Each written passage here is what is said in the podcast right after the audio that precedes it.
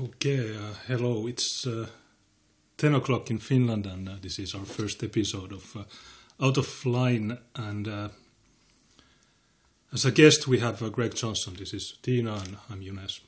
And uh, I'm very to ha- have uh, Greg on as our first guest because uh, uh, I have, uh, I think it was years when, when I first met Greg, and uh, I am also very familiar with his work on Counter-Currents publishing and his books. And I think Greg's White Nationalist Manifesto, especially, is pretty groundbreaking when it comes to modern nationalism. So, welcome on board, Gre- Greg. Thank you for having me. I understand this is the first of a new show. Yes, this is uh, uh, uh, the first time we are in English on DLive uh, in on this series, and uh, we used to actually do uh, these sort of live streams on YouTube, but uh, but it was uh, several years ago, and uh, then the censorship there got so uh, restrict- restricting that it didn't really make much sense to operate on YouTube anymore because uh, I kept getting shadow banned and. Uh, uh, my content was always limited so that the view count uh, wasn't visible. People weren't able to comment any of my videos. Uh, but here on DLive, I have found that it's uh, this is a much more free platform to uh, discuss even controversial topics. Yeah, I uh, think that YouTube is a just a terrible platform now. I was never that invested in it. I had a YouTube channel. We had thousands and thousands of subscribers to it before it was deleted entirely. But people that I know who were more invested in it were telling me stories that were very disturbing. For instance, they would get strikes on videos that were not even made public. They were draft videos. And that really indicated to me that there was no process of review whereby people were complaining about videos and things like that, and then somebody was coming in. But rather, there were people who were actively trolling through people's accounts, spying on them, looking for content that they could censor. And I'm not really comfortable with that. I would never use a phone company if it was a standard procedure for somebody to be listening in at the phone company on our conversations, right? And cutting us off if they don't like the things we're saying.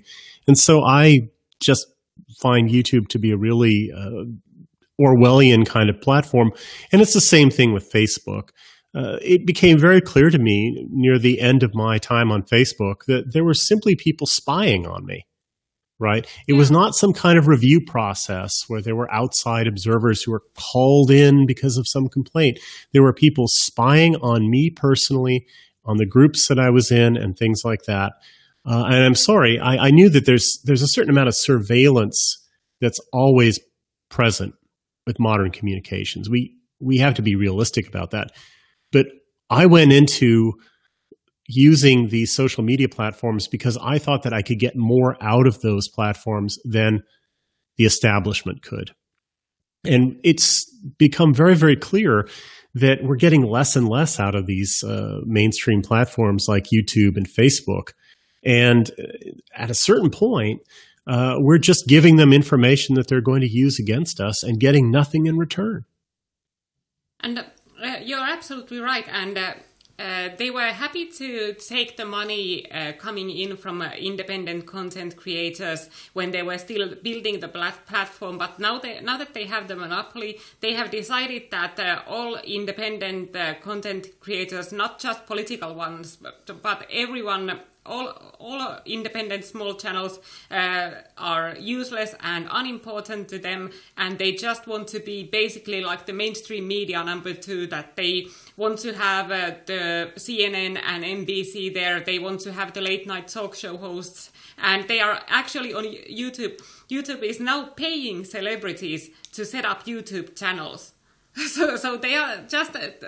Choosing this uh, direction that I uh, really dislike, and it's not just hitting people like uh, us uh, who are like politically on the controversial side, but it's also hitting everyone else that I see like yoga channels complain about their uh, uh, viewers uh, viewer count going down because YouTube uh, doesn't recommend the channel because they are independent content creators. They just recommend like these huge uh, network channels.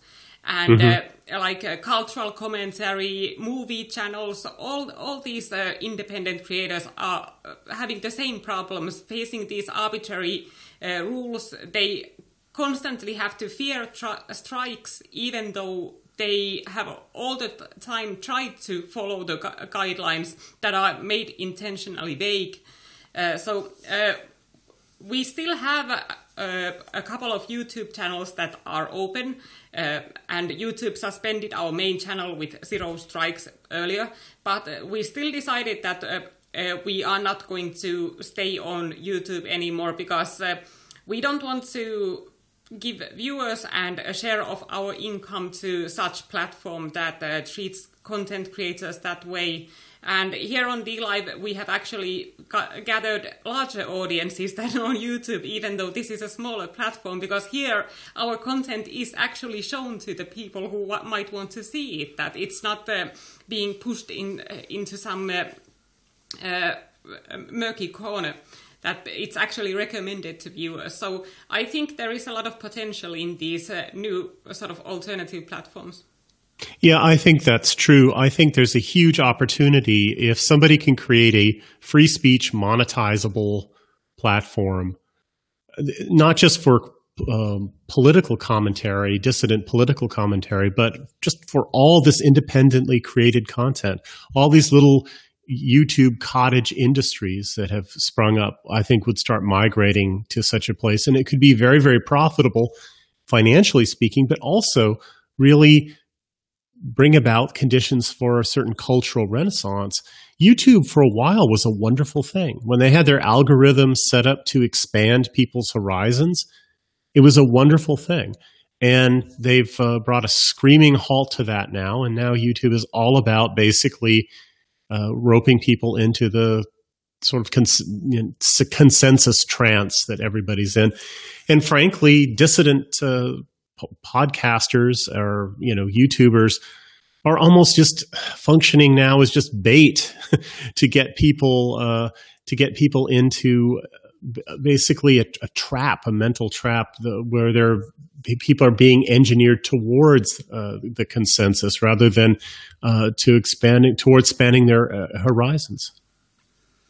Yes, and uh, now they have even gone into this, uh, uh, turned the algorithm into a sort of brainwashing that I have noticed that since there are, some channels that I cannot follow elsewhere, I watch watch them on YouTube. And whenever I watch any nationalist content on YouTube, it immediately recommends to me uh, stuff like the Hoover Institution, Breitbart, uh, uh, Fox News. so this sort of mainstream conservative Inc. content even though I keep pressing that I'm not interested in these ch- channels, uh, and still YouTube tries to push them on me whenever I watch uh, videos from uh, um, channels like American Renaissance. Uh, because, uh, uh, and they have actually stated this in one announcement that they are trying to guide people to more like moderate content. so they are basically trying to push content that people don't like on people, and I don't see how they see that as a successful business model. Well, they're in the business of propaganda, basically. They're in the business of maintaining the power structure that exists today. That's their business, and they're willing to lose money to do that. A lot of movie studios lose a lot of money putting out woke propaganda movies, for instance uh, because their business is not making money by entertaining people. Their business is brainwashing people and maintaining a certain establishment in power and pushing its agenda forward. And if they go broke doing that, we've seen lots of bailouts recently. Eventually, who knows, there'll be a giant Disney bailout because they're they're putting out so many black Disney princess movies and things like that that they're going to need federal bailouts uh, to keep them going.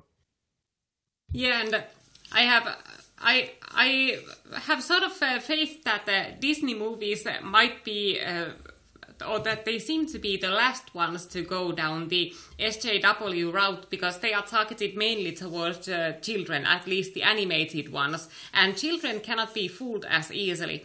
So uh, while you can push this uh, diversity agenda uh, and uh, the body positivity and all that on grown ups and uh, reason them into believing that it's actually a good good thing to see stuff like that on uh, uh, on in movies. Uh, it's more difficult to persuade children from it. So you you. Um, uh, it's it would be very difficult to uh, convince a, a five-year-old to like uh, like black uh, fat uh, uh, trans Disney princess with a buzz cut. like you wouldn't be able to get a five-year-old to want to buy that doll. But if you pre- present the five-year-old with the blonde, uh, skinny, beautiful Elsa doll with the wonderful dress and all that, they will want it. So that's why mm-hmm. I think children's movies are sort of this last stand, uh, this last bastion of any common sense, because you cannot. Uh, uh, you cannot get children to uh, buy stuff out of virtue signaling or like stuff out of virtue signaling. Yeah, yeah, from the mouths of babes, right? Yeah. I- so, so do you want to talk about the contemporary, the latest politics of Corona? Absolutely, yes. Yeah. yeah. Before that, uh, Full Moon Ancestry says on uh, DLive, he says Greg Johnson has the most difficult task of having to proofread my articles each week. Thanks, Greg. I don't oh, know if you know Full Moon Ancestry, but uh, he's. Uh, uh, well, I, I don't know um, the, the name. I'm not recognizing, but yeah, uh, we uh, we have a lot of great writers, though. So, yeah. and most of them are quite quite good and require very little proofreading. I have to say. Uh, there was one time when I had to run off to an appointment, and I got an article in the mail, uh, an email uh, with an article by Roger Devlin, and I thought, you know, I never have to make any changes anyway, so I just I just put it online and went off to my appointment and came back a couple hours later and then took a look at it just to make sure that it was okay.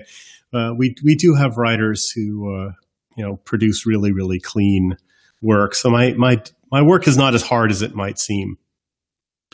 And I actually uh, just uh, a couple of days ago finished uh, Devlin's uh, Sexual Utopia in Power now that it has been published in Finnish. So I bought the Finnish version of it and finished it a couple of days ago, and it was a very interesting read.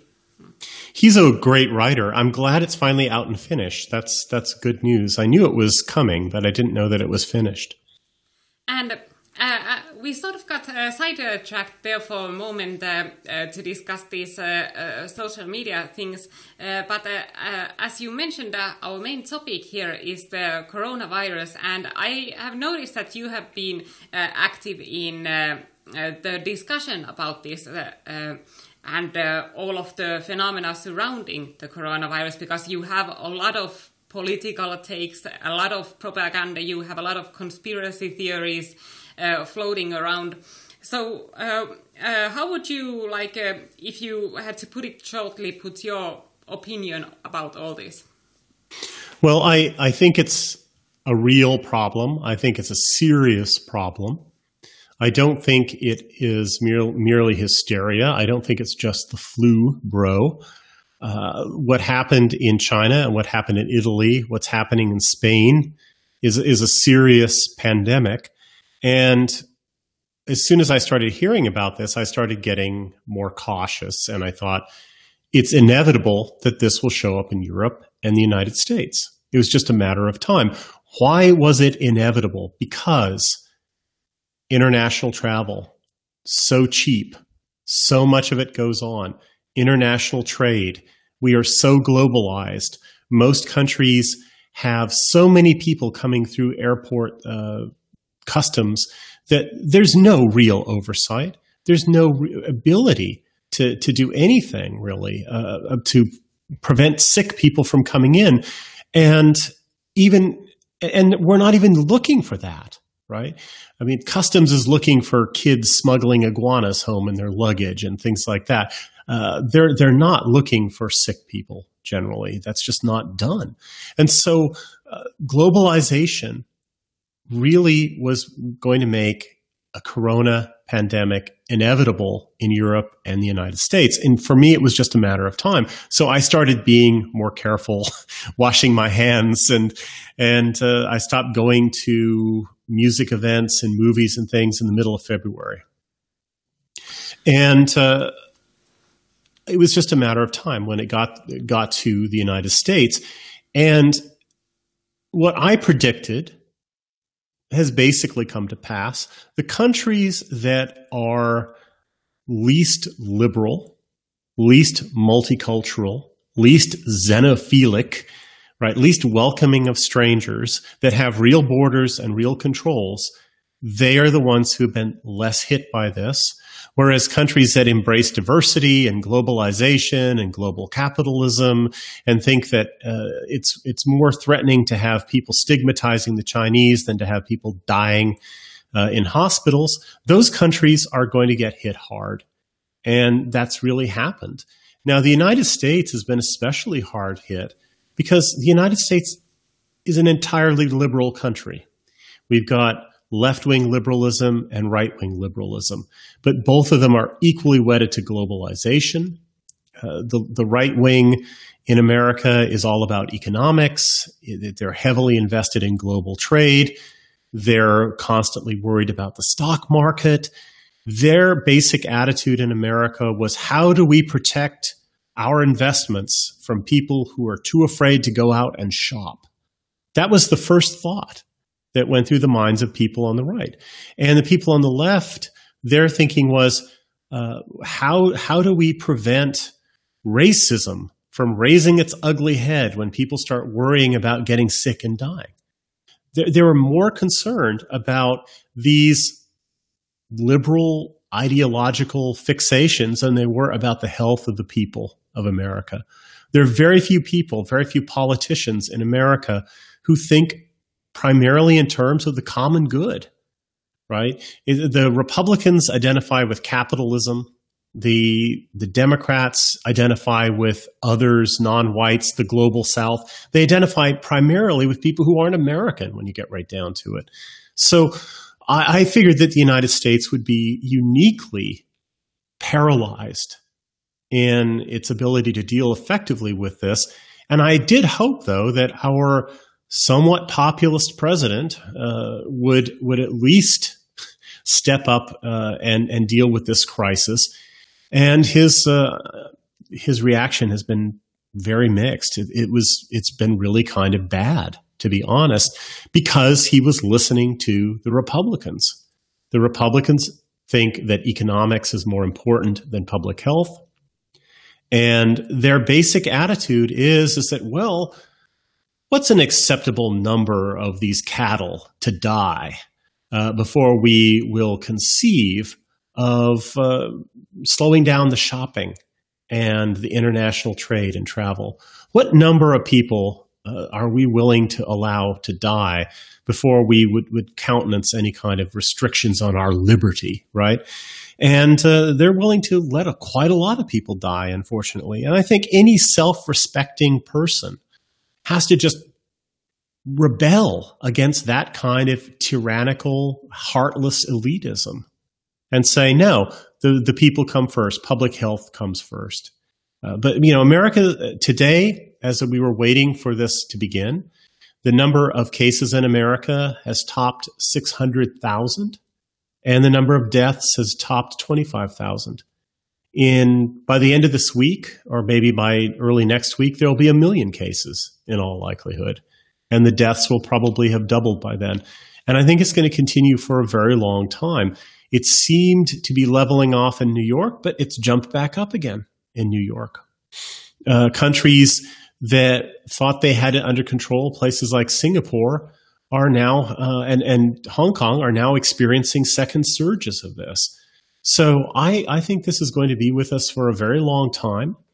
And uh, the again, the countries that are most nationalist are going to be the ones that ride this out uh, best. the ones that are least liberal in the sense that they emphasize individual liberty, right? And the idea that there's no such thing as the common good. We don't have to sacrifice for the, the social good. Countries like that are, are, are deeply, deeply disadvantaged. And so this teaches a lot of really good political lessons. It's anti globalization, it's anti uh, globalization in the sense of free movement of people and economic globalization.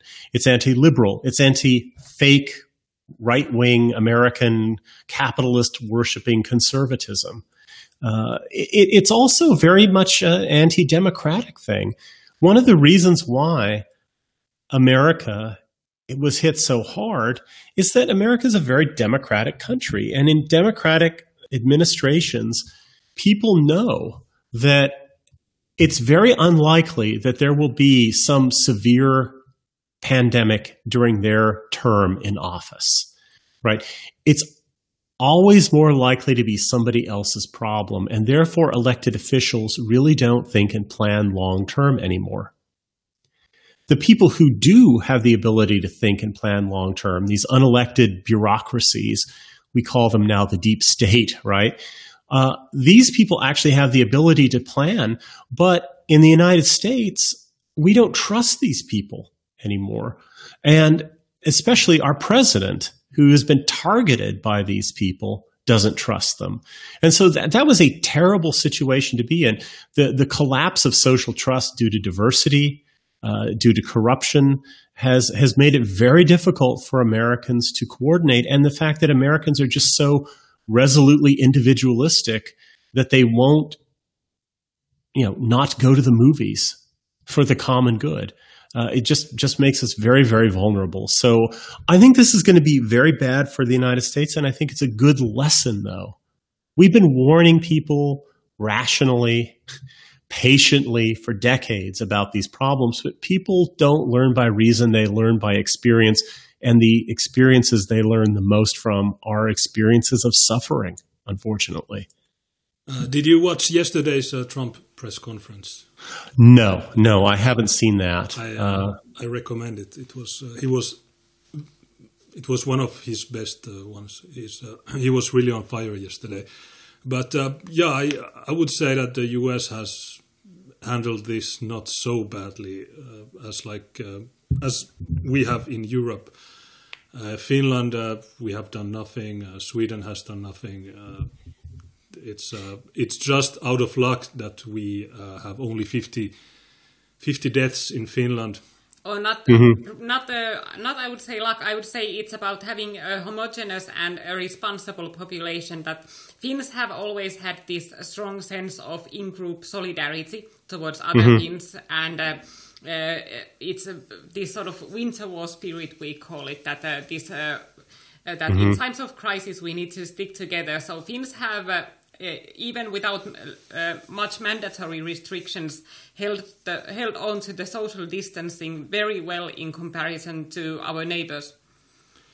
Yeah, well, Finns tend to be good at social distancing. That's one of the things that's said about Finns, uh, and I, and I appreciate that because I'm something of an introvert myself.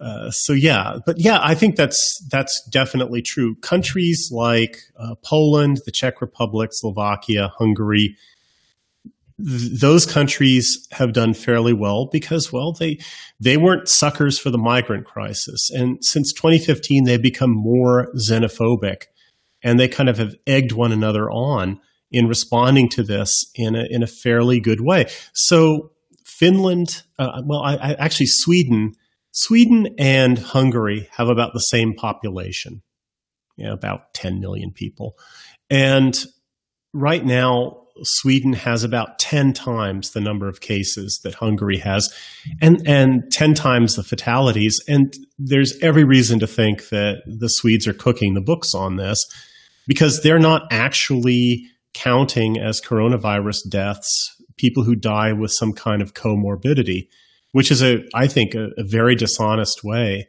of, of under, undercounting the, the impact of this virus. Yeah, they have 20 times more deaths than uh, Finland has. And uh, well, similar today we we got the information that uh, in Helsinki, uh, like twenty percent of the cases are of Somalis.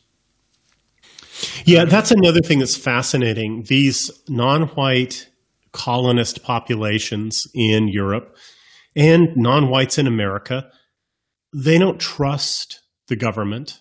They're out of touch. They don't listen and therefore they are not practicing social distancing. Uh, they and therefore it's spreading amongst them rapidly. The most egregious group for this actually is Orthodox Jews in America.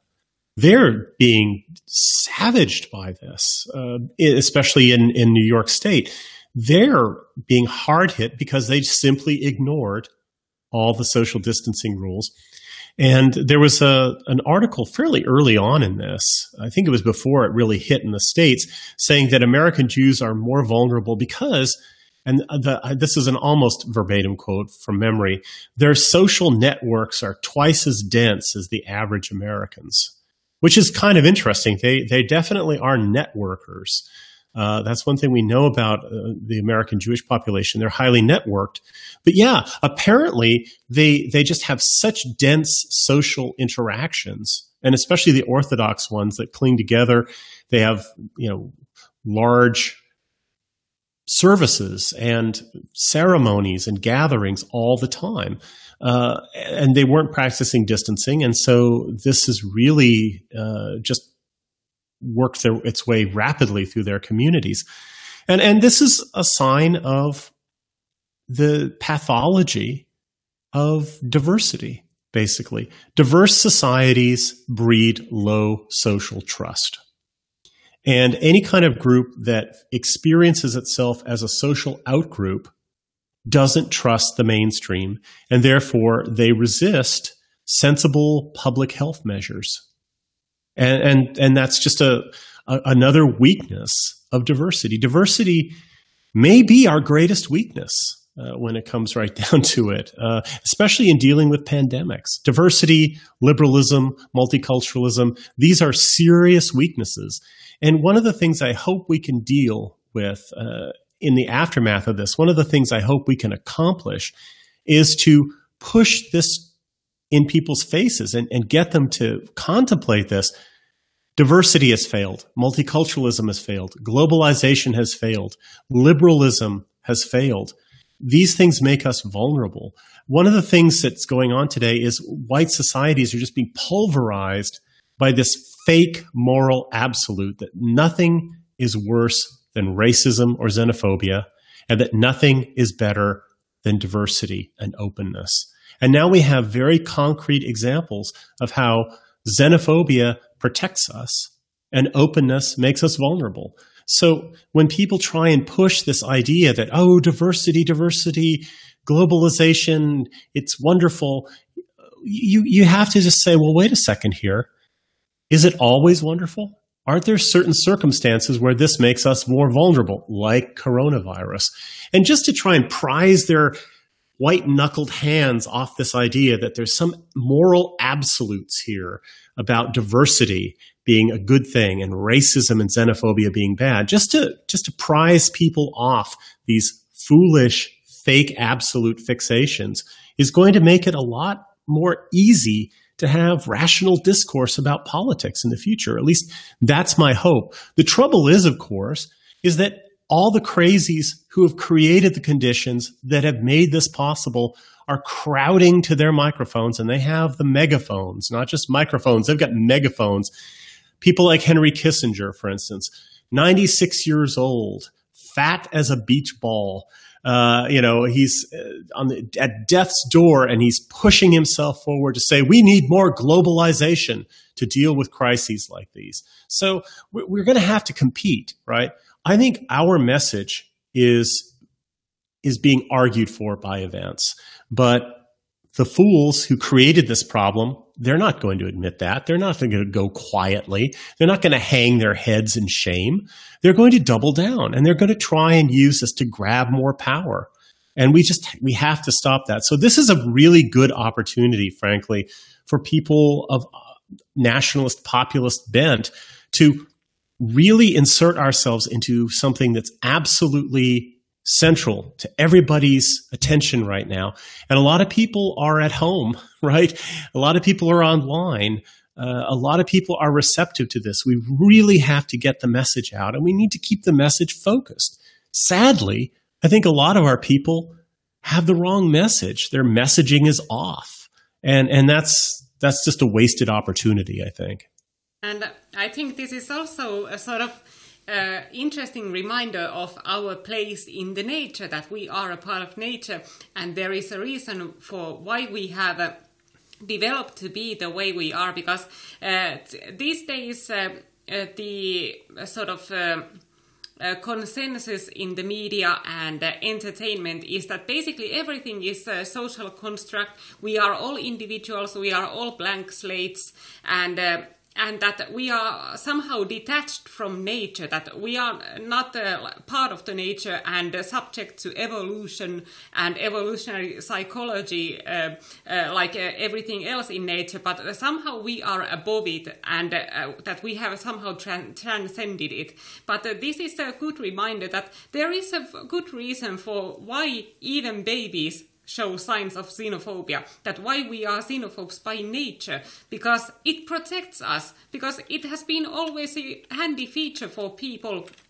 uh, to uh, be wary of strange things, things that are unfamiliar to them, because uh, there might be danger there. Uh, it might turn out that there is no danger, but it's better to be wary. And those people who have been wary about strangers and strange things have uh, survived, while those who have always trusted strangers and had no fear, uh, they have uh, uh, died away and their genes are out of our gene pool. So there is a reason for, for why humans have such strong tendency for xenophobia. And I think this is sort of also a reminder that we are a part of the nature and evolution, evolution does apply to us and we haven't transcended it. Yeah, I, I completely agree with that. One thing that bothers me about the response of our community, loosely speaking, to this crisis is a surprising number of our people have turned uh, towards the it's just the flu bro libertarian conservative kind of thing. You're not going to mess with my liberty and uh, oh my God, the stock market and and all this kind of stuff. It, it's very disappointing. This is such a great opportunity for us, but unfortunately, what this is, it's an opportunity for us to talk about things like the common good and the necessity of state action and not just any state action, not stupid state action, right? Uh, but state action is required in emergencies like this. And the more liberal a society is, and by liberal I mean liberal in the broad sense, individualist, the less people are capable of wrapping their heads around that necessity. And so, libertarians, especially, there are some libertarians who don't even believe in the state at all. And if they believe in any state at all, it's just to facilitate individuals from doing their own, for individuals doing their own thing and preventing other people from interfering with it.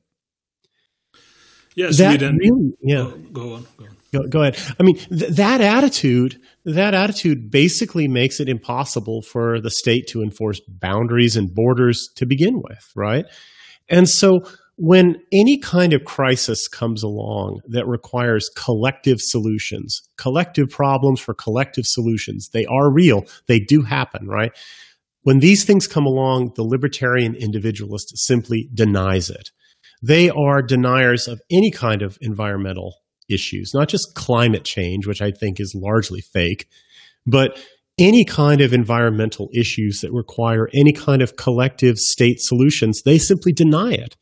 And when viruses like this, pandemics come along, they immediately move to denial. And the fact that this is not rational is fairly obvious because they're, they they constantly change their stories and their goalposts, but the the underlying assumption is always the same, which is that no state action is necessary or legitimate. And we we end up battling with a lot of people who are generally on our side. Uh, but on, on this issue, which is a deep, fundamental philosophical issue, they're opposed to me and you and what populists stand for. Populists believe that there is something called the common good and the state needs to pursue that. And libertarian individ- individualists don't believe that. And so a lot of them are just in a denial mode uh, about this uh, about this crisis. And and that's very disappointing because that just makes them well it makes them irrelevant in some ways. Their only relevance is as people who slow down and and hamper a rational response to a serious problem. And and disappointing is, I think, a very uh, good word for it because uh, I have noticed that people often have this attitude that when I complain about uh, this. Um, uh, these flu bros that I'm just uh, pissed at them disagreeing with me, uh, when in fact it indeed is this actual sadness and disappointment, especially regarding certain people uh, who have uh, taken this uh, very bizarre stance. Because when 15 to 100 to 2,000 of your people, your countrymen, are dying of some disease, every day, and uh, you are talking about well uh, i'm going to to a bar and have a beer because my liberty and my rights and constitution and what whatever then you are on the wrong track. It's it's very difficult to justify that sort of thinking as a nationalist that uh, while this sort of crisis is happening, that it's not your highest priority to take care of your own people. That's just. Uh, I, I, I don't understand how someone who claims to care for their people can complain about not being able to go to a bar uh, while people are actually dying. And, yeah, uh, I, I agree. If you if you want an example of a libertarian country or a libertarian approach, it's Sweden. They have yeah. mm-hmm. done absolutely no uh, measures against anything. And, Nothing mandatory. And they have 1,000 deaths. Uh, only today they had uh, over 100, and so yeah. it's 100 per day, whereas Finland has 50 uh, mm-hmm. had 50 deaths in, uh, yeah. in two months. One of the things that the minimizers and denialists have been trying to say is that the the figures are exaggerated because you should only count a person as a coronavirus victim if that's the only thing they have. And so they want to say, oh, these people had comorbidities. And therefore that that uh, disqualifies it. But you know, that's completely arbitrary. For for one thing, if you had that criterion, nobody would ever have died of AIDS because nobody dies just of HIV. They die of some kind of opportunistic infection or condition that they get because of a weakened immune system, right? Uh, when people ha- who have hypertension or asthma or who are obese, whatever, oftentimes these people have many years left in them, but they do have health problems, serious health problems. If they're in the hospital and on a ventilator and dead because of uh, coronavirus, it's very reasonable to say that's what knocked them over into the dead category, right? That's what finished them off. Sweden is the only country that I know of that follows that arbitrarily narrow criterion of a coronavirus death. So we have to be very skeptical of the number of deaths that they've reported. It could be much higher. Uh, and uh, that that that's something that needs to be taken into account. It could be much much higher there. Uh, so, you know, in the United States, well, uh, there are about 10 million people in New York City, and you know, a couple surrounding counties, maybe 10 million people in New York City and out onto Long Island. There have been 100,000 people infected just in New York City now, or more than 100,000. Uh, and, and more than 10,000 have died. So that's 10 times the figures uh, that Sweden has, uh, which is which is really astonishing. So um, th- this is not a trivial problem, and it's certainly not the flu. For one thing, a lot of people are immune to the flu. Uh, we have vaccines for the flu. We don't have immunity for this in our population already. We don't have vaccines for it. And you know the flu doesn't it doesn't have for instance people are coming out of uh, hospitals now having gone through coronavirus with liver damage and serious lung damage things that are probably going to shave years off their lives. It's that's a lot more serious than any flu that i've heard of. Yeah and i I get uh, most annoyed when I see misinformation spread about this, and the comorbidity stuff is one aspect that uh, is often used in a misinformative way. That uh, uh people talk about these comorbidities and they say, "Oh, oh look, uh, ninety-five percent of people who died had a comorbidity," but uh, and they use that to sort of create the argument that this only affects those who are very frail, like basically like cancer patients and uh, people who are over 85 years old or something like that. But when you actually look at the comorbidities, that what they actually are, it's diabetes, high blood pressure, cardiovascular disease, asthma. They are completely normal diseases, and actually 48% of the US population are in the risk group for this. They have some some some of those common comorbidities. So.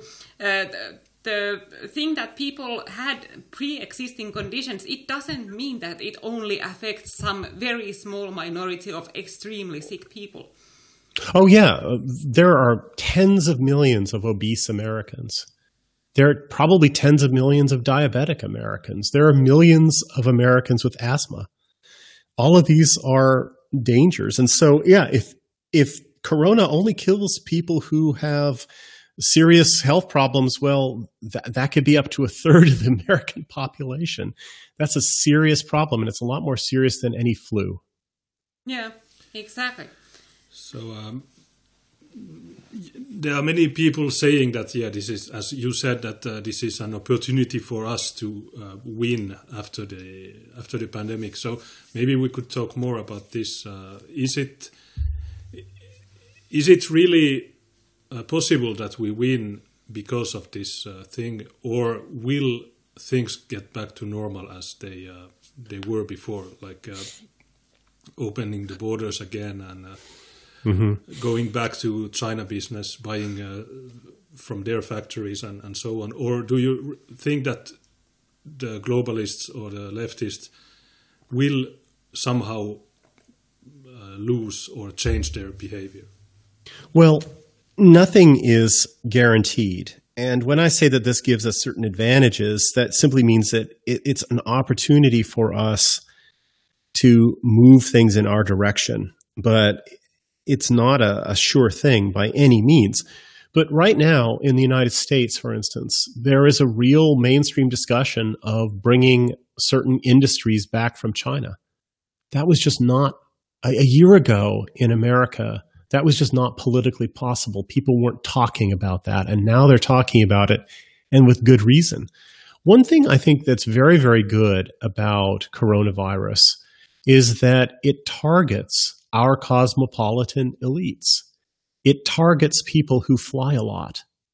It targets people in big cities. New York. New York is the capital of the world, okay, for all intents and purposes.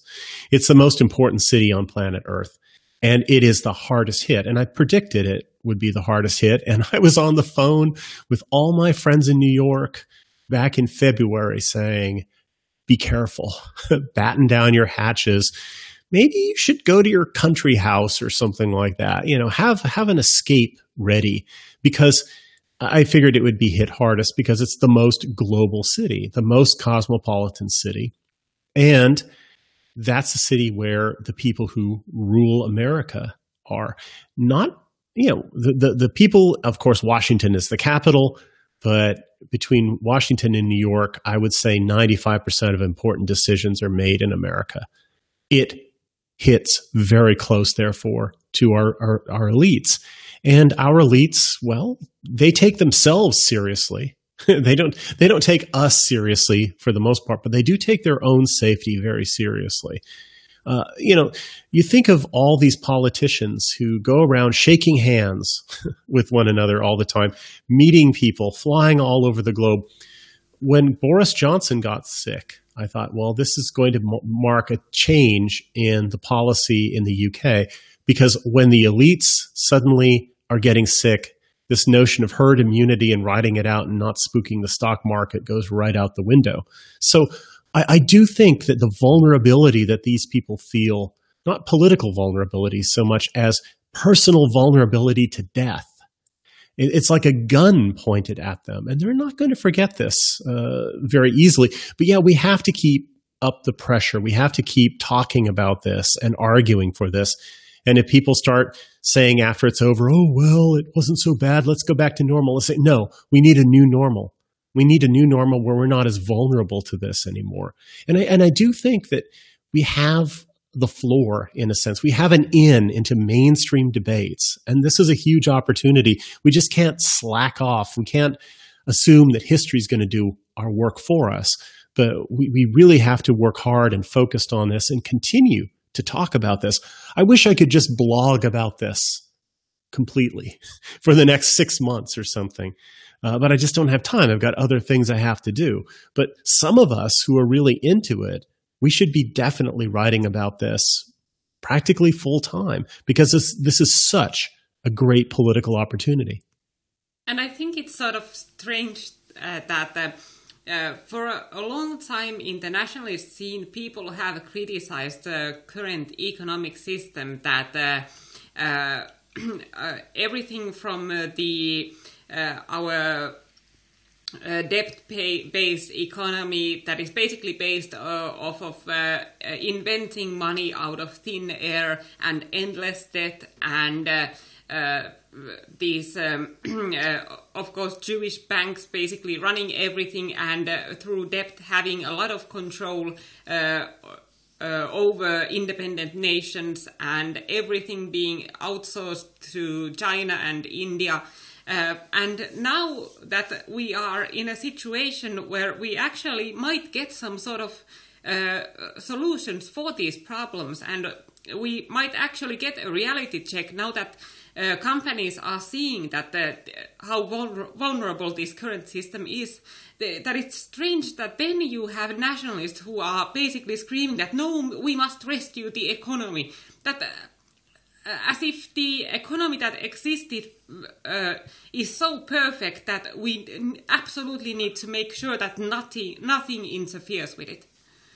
Yeah, I'm I'm a populist. I I would love to see some severe economic changes, some strict, and devastating economic changes in some way, if we could get good policies out of it. Uh, unfortunately, in the United States, what was passed was massive bailouts for companies that have done horribly irresponsible things. Same is happening in Germany and other Western European countries. Companies that have spent all of their income buying back stock and things like that uh, recently, they're getting bailouts. Uh, whereas companies that have been fiscally prudent well, they're they're just supposed to, I guess, run through their cash their cash, right, uh, and uh, and hope for the best. It, it's it's very unfair. It it rewards improvident people. It re- rewards reckless behavior. There's what we call a moral hazard here. Uh, the best thing to have done in the United States would have been to take the whatever figure was agreed on for a bailout, uh, you know, a trillion dollars divide a trillion dollars by the number of people who are legally in the United States or U.S. citizens in the United States uh, and send them all a check. And maybe send them four checks over a four month period, right? So they don't blow it all at once if they're irresponsible people, right? but simply take all that money and put it in the hands of individuals and let individuals spend it or save it as they will. That would be a hugely advantageous thing because what it would do is it would create all kinds of liquidity. Uh, it would, you know, fund consumer demand, but then it would put it in the in the hands of the businesses to attract the money that they need or not. Uh, it wouldn't depend on major, you know, airline companies and things like that, or, or major uh, manufacturers like Boeing's ability to basically uh, grease the palms of a few people in Washington and get bailouts, right? They'd have to appeal to large numbers of people to hand over their checks to them. And that's good, honest business as opposed to corruption, which is basically what we got with this uh, with this bailout. We got a huge amount of corporate corruption. Yeah, so this is uh, it is an opportunity for us to win, but uh, instead of uh, infighting and uh, whining about uh, uh, the the measures that the government makes, we should use this time to push the ideas because it is it is times like these that help help people understand or accept yeah. these ideas. Yeah, yeah. But just for instance, using the idea of a universal basic income payment or something, that's a great idea. And frankly, uh, these bailouts should have been done that way. In Canada, they're sending $2,000 a month for four months to Canadians to help them deal with this economic uh, downturn. That's a far more populist move from Justin Trudeau, right, than from Donald Trump. But of course, Trump doesn't have the power to do what he really wants, right? Uh, all these bills are end up being huge compromises, and uh, Trump is just one factor. You've got the Democrats who are basically giving huge uh, amounts of money to non-whites, and you've got the Republicans are giving huge amounts of money to Wall Street and and big business and the the American public doesn't get much directly, right? Twelve hundred dollars, basically as a check. That's not much relief. So, I mean, we can make these sorts of points to say this is a way a real populist government that cared about the people and that's not corrupted by special interests would uh, would do this. In the United States, uh, while tens of millions of Americans are now uh, thrown into economic uncertainty and unemployment. The Republican Party is still talking about bringing in guest workers and lowering American wages and increasing competition for jobs. And the Democrats are talking about bringing in more refugees. Uh, it really is a, a great opportunity for us to just point and say these people can't even pretend for the duration of this crisis to be putting Americans first they they are so wedded to basically demographically replacing us that they won't even hit pause on this in the face of a national crisis. It's really damning to the American establishment. And uh, while nationalists are uh, infighting over whether they should be able to have those beers at the local restaurant, uh, all other interest groups are already pushing their agenda you have climate activists saying that, oh, look how quickly we can take measures if we really want to. So, after all this is through, let's go through with all of our climate actions because uh, this shows that we can do it if we just want to. And uh, then you have the conservative Inc. who have the coldest takes of all, and you see these absolutely awful awful statements that uh, just go to show what horrible people we are dealing with, like Charlie Kirk who used the mortality rate in Italy to as a political weapon against Bernie Sanders. And he said that the fatalities in Italy and the overburdening of the healthcare system comes from socialized medicine. And that's what Bernie Sanders wants. So and so Bernie Sanders wants those Italy death counts to United States and when you actually yeah. fact check that, uh, you realize that uh, actually Italy has uh, three times the hospital beds per capita than the USA does, and and this has nothing to do with socialized healthcare and uh, and uh, especially when I I I sort of.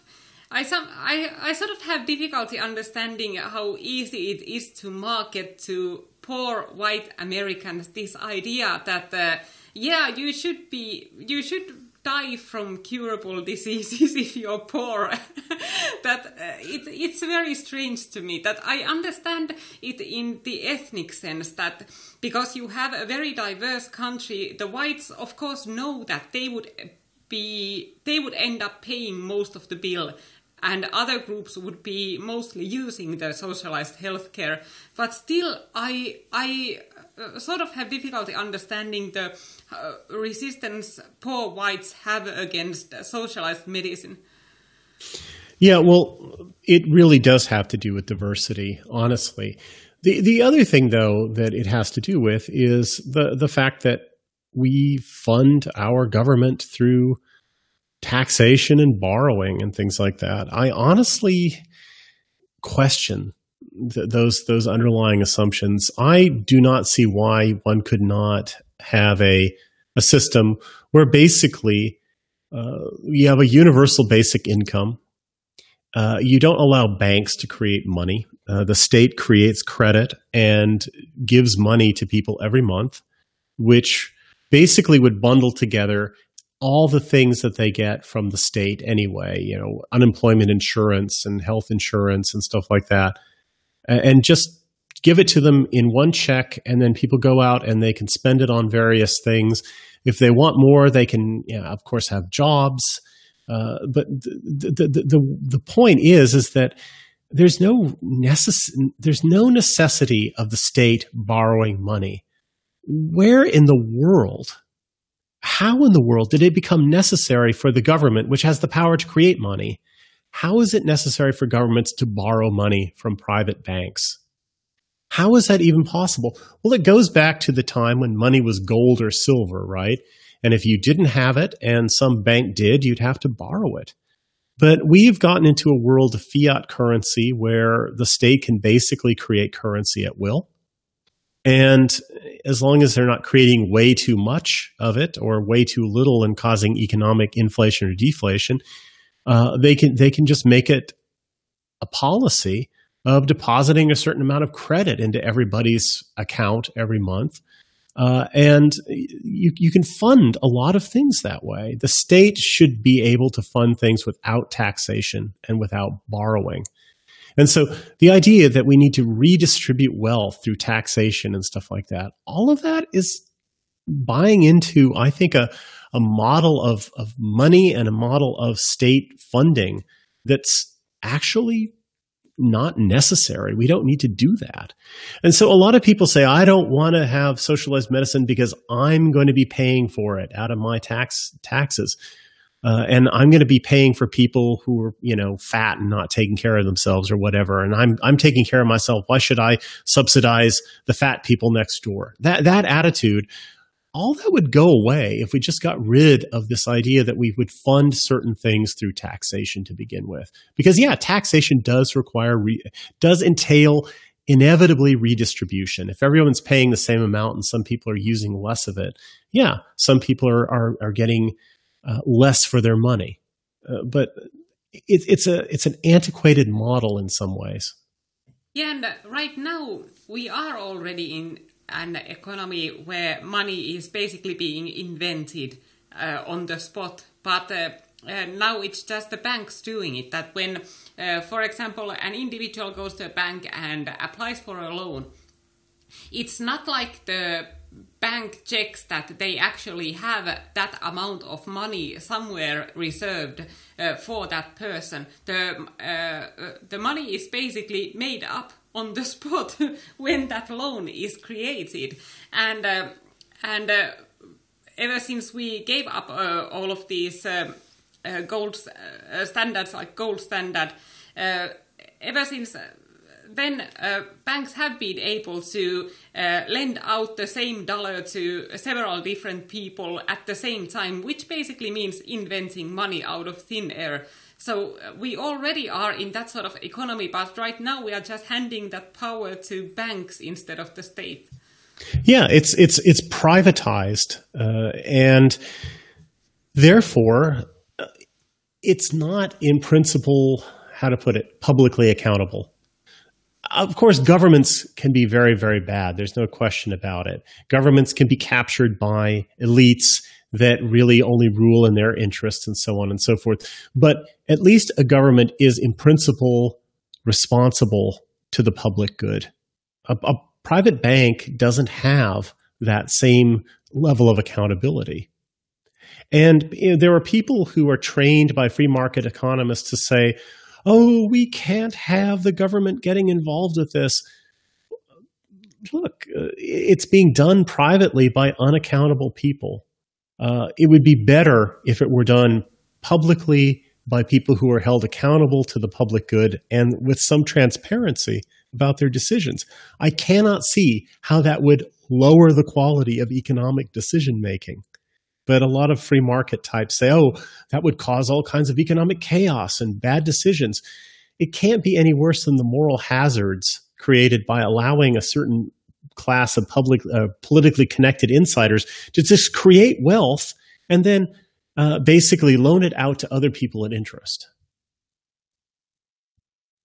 Yeah, and, uh, one thing I also think is an uh, interesting um, uh, point to think about uh, it's the impact on homes because uh, uh, this hasn't been just a reality check when it comes to our nature or uh, the flaws in our economic system but also in how we run things in our family lives or our everyday lives because once these lockdown measures started uh, those people who uh, lived the uh, liberal lifestyle, that they uh, live a single lifestyle, uh, they cannot uh, really um, take care of themselves. They eat out.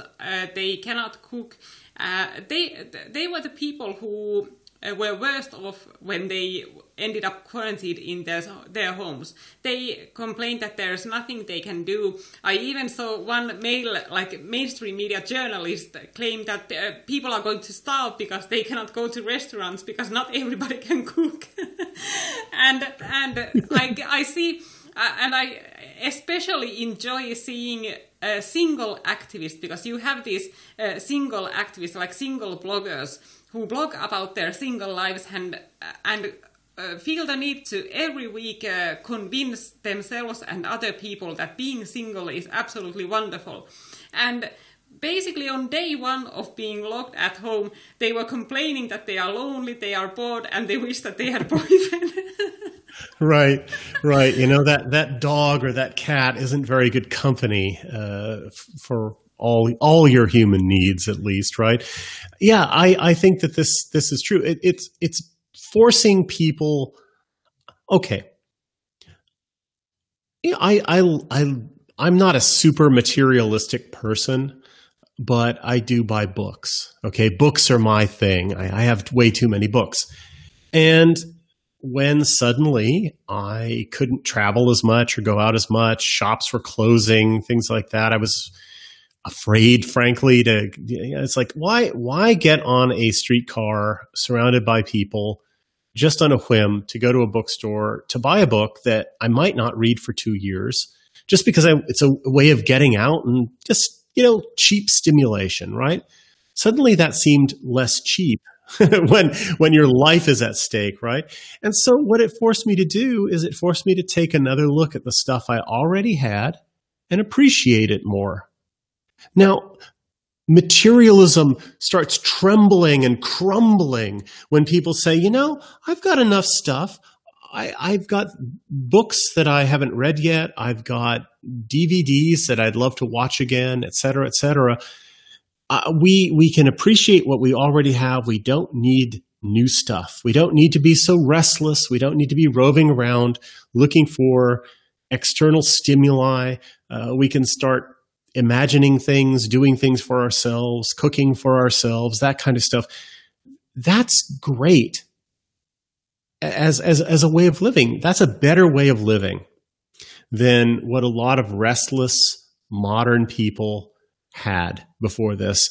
And, you know, the super, how to put it, the people who have the emptiest consumer lives are the ones who are hurting the most, right?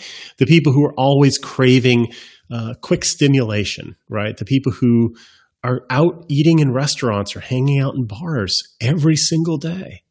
Uh, there are people like that. Uh, it, it forces people to reflect on what they've got, think about their priorities, you know, stuff like that. Forces people to clean their closets or whatever. Just deal with stuff that needs to be dealt with. And that's not a bad thing.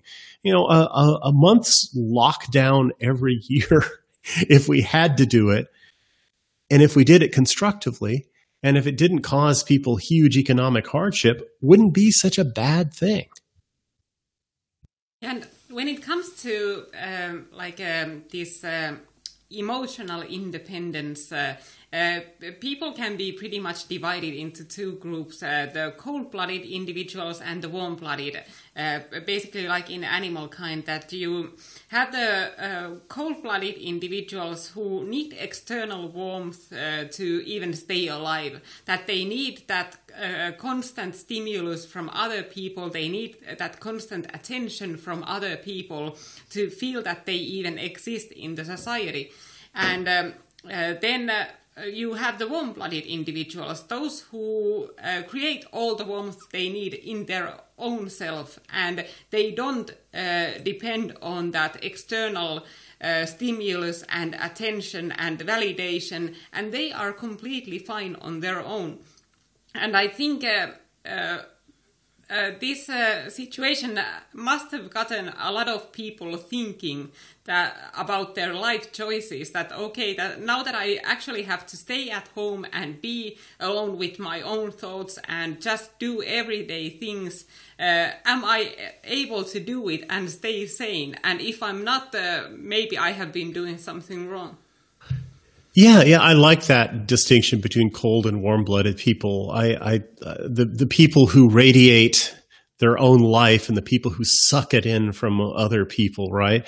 Uh, I, I, like that a lot. Uh, I, I do think this is it's trying for a lot of people because they're not used to it, and I don't want to be dismissive or heartless. You know, if people are feeling really cooped up, etc., uh, they're sometimes they're being forced to live actually a kind of normal life for the first time in their lives. You know, in more traditional societies, people don't have this constant stimulation that a lot of modern urban people have, right? They just don't. Uh, and, and so uh, I, I, think a lot of people are being forced to do stuff that they're not comfortable with yet, but it might actually be good for them in the long run just to spend a little, have a little downtime, a little time to sort through things, a little time to take stock of what they already have and maybe appreciate it more. And if they find that the life that they've created for themselves is so empty that they can't wait to get away from it, maybe instead of just running around and distracting themselves constantly, they need to make fundamental changes so they have a better life that they don't want to flee from. Yeah, uh, uh, it's funny to see who are the people who are most eager to uh, flee their own lives. Because you see a lot of uh, celebrities who are insanely rich people and insanely privileged people and they are going out of their minds and they, you can see that they are desperate and it it's not just that they have to be uh, at home because um, they they of course have these multi-million dollar mansions. They have staff uh, running errands for them. So uh, uh in any practical sense that shouldn't be a problem for them. But you can see that, that uh, it affects them that they cannot go out there and get the doses of attention and worship they are used to getting. And they don't even get those doses online because all everybody talks about is the coronavirus. So they are not getting the attention to their own behavior that they usually get. And they are absolutely desperate, a lot of these celebrities. So they try to find uh, some bizarre ways to shoehorn themselves into this corona discussion, like making videos of themselves washing hands or Madonna sitting naked in a bathtub reading some sort of a prayer about coronavirus. So you can tell that these people are really desperate, that they cannot handle it, that they cannot get the external validation from other people in real life and on social media.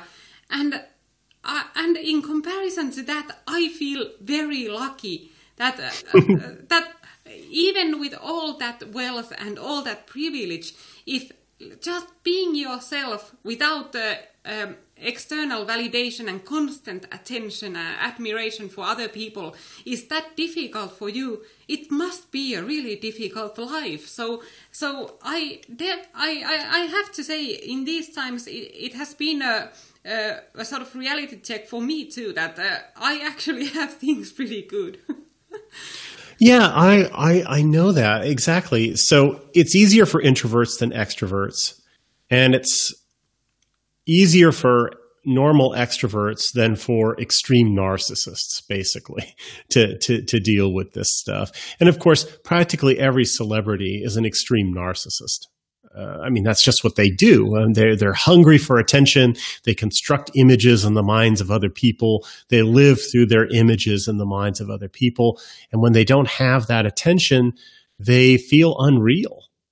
Uh, yeah, what a sad thing to have all that wealth and to feel unreal unless somebody's watching you. Uh, years and years ago, somebody, I think I was in maybe high school at the time, or maybe even earlier, somebody, uh, one of my classmates said, I'd love to be rich and famous someday. And I said, why famous? You know, I could understand wanting to be rich, but if I had a lot of money, the last thing I would be is famous. I'd be the most invisible person on the planet if I had the money to do that. You know, no one would be able to find me. Uh, I, I, I think valuing privacy, privacy is like a huge luxury. Uh, and if you can afford it, uh, you know, if I, I, could afford to have all that I wanted, I'd be the invisible man.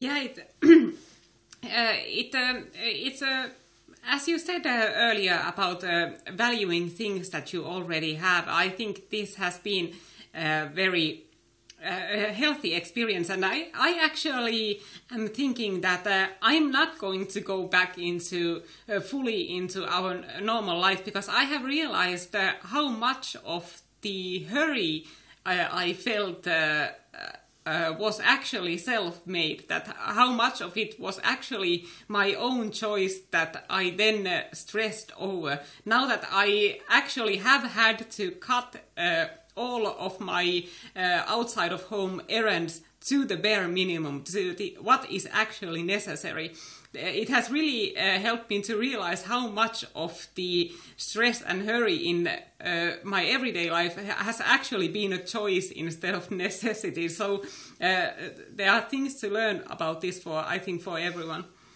Yeah, one thing I did notice early on uh, when this started.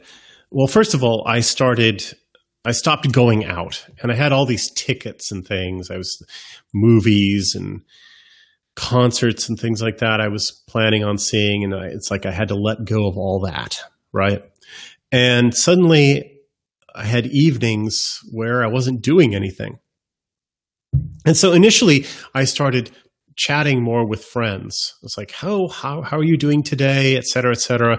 Texting away, just keeping in touch. I got in touch with practically everyone I care about and said, I hope you're taking this seriously. There were a lot of conversations and things that happened in like the first week, right? And then it sort of dropped off because as some people started uh, holding up, they got really, really cranky with me. I started noticing that was what was happening next, right?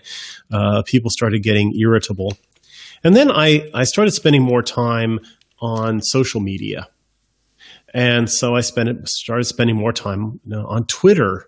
Uh, and uh, boy, that, that, that's like Twitter's like television. It's a, it's a time consuming, but ultimately really unrewarding thing, like most things in life. Uh, uh, Eric Hoffer once said that you can't get enough of the things you don't really need.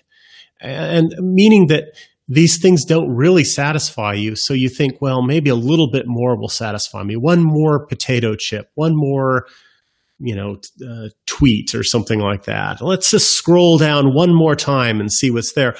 And it's empty though. Uh, it's it's kind of empty, but it leaves you wanting more, and so you eat the whole bag. Or suddenly an hour goes by and you've spent all this time on social media. Well, I I really have decided to put a, a screaming halt to that uh, because I realized that that has been um, something of a time sink. But one thing that, that I've done is, you know, I've isolated my smartphone and my internet connection to one room in the house. I don't take my phone with me. And in the other room, I have my desk where I read and write. And I've been finding slowly that I just spend more time at my desk. I'm, I'm reading more, I'm writing more, and that's really, really good. That's, that's what I want. And so I feel like this has sort of freed me up to do things that I should have been doing more of anyway.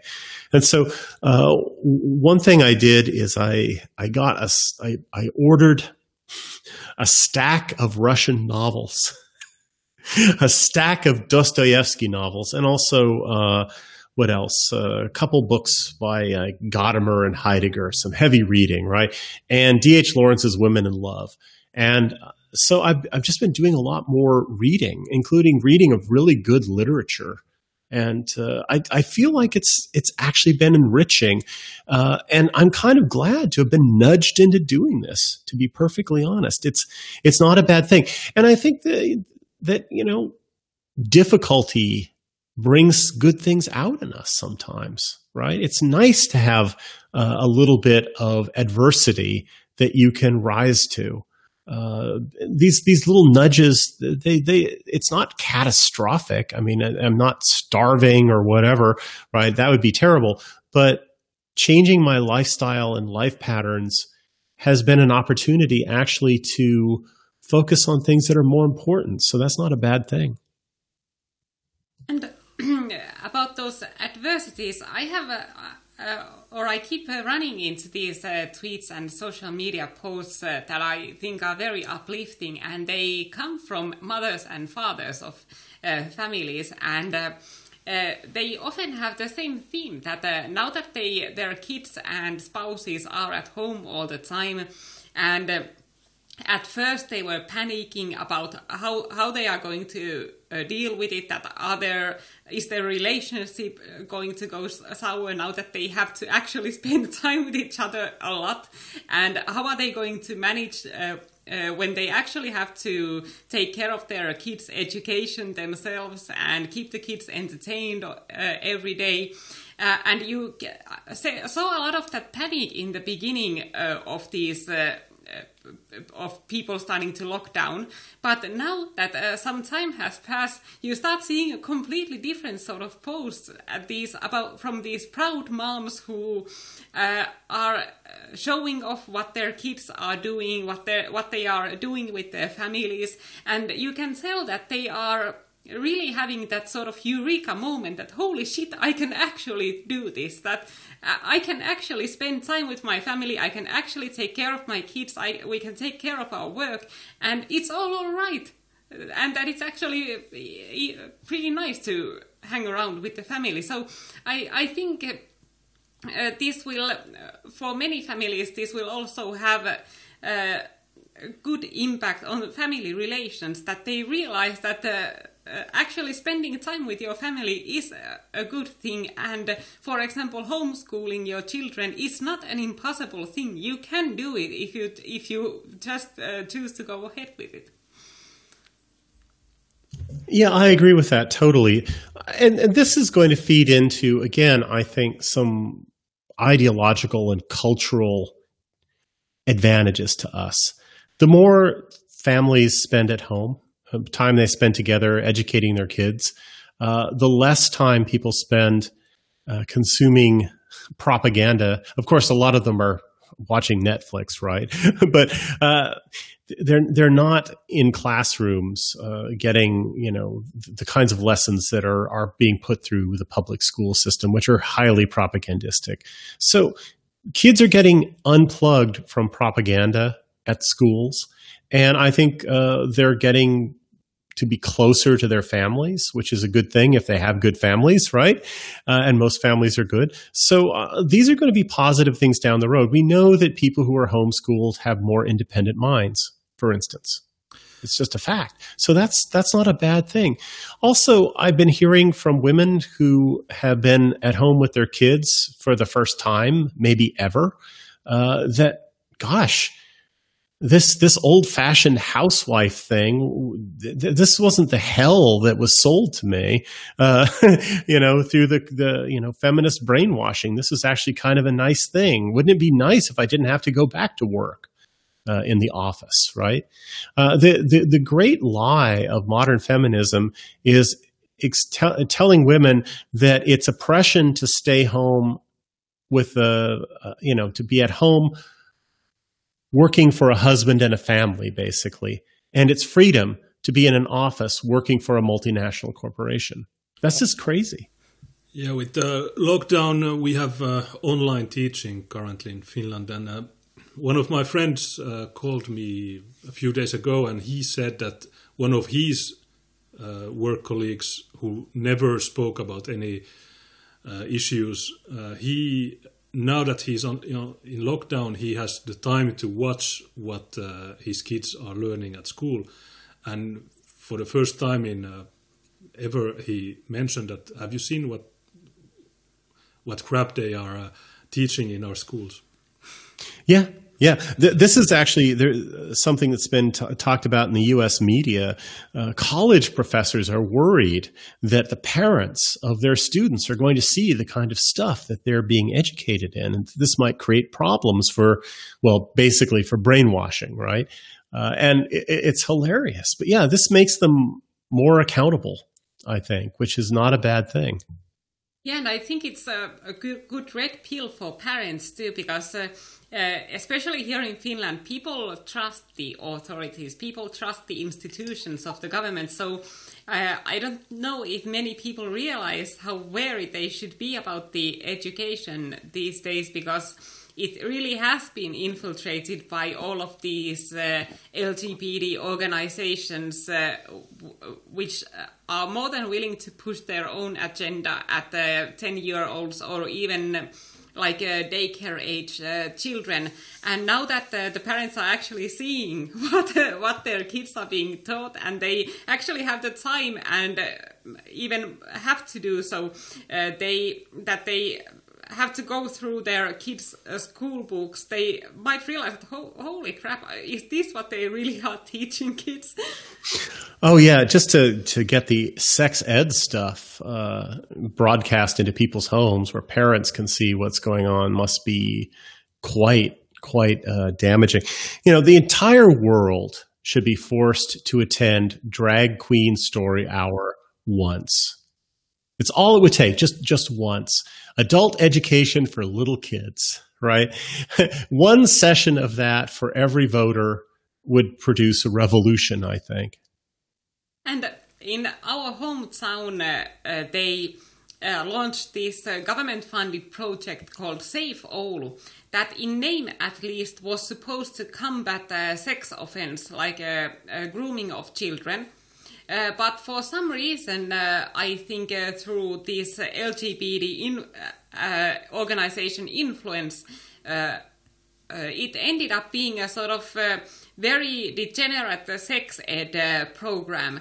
And going through the materials of that program was was abso- absolutely horrifying. That they, for example, had like this sex vocabulary alias game for children, which was like a word explanation game uh, to play at school, and it was meant for 13 to 15 year olds.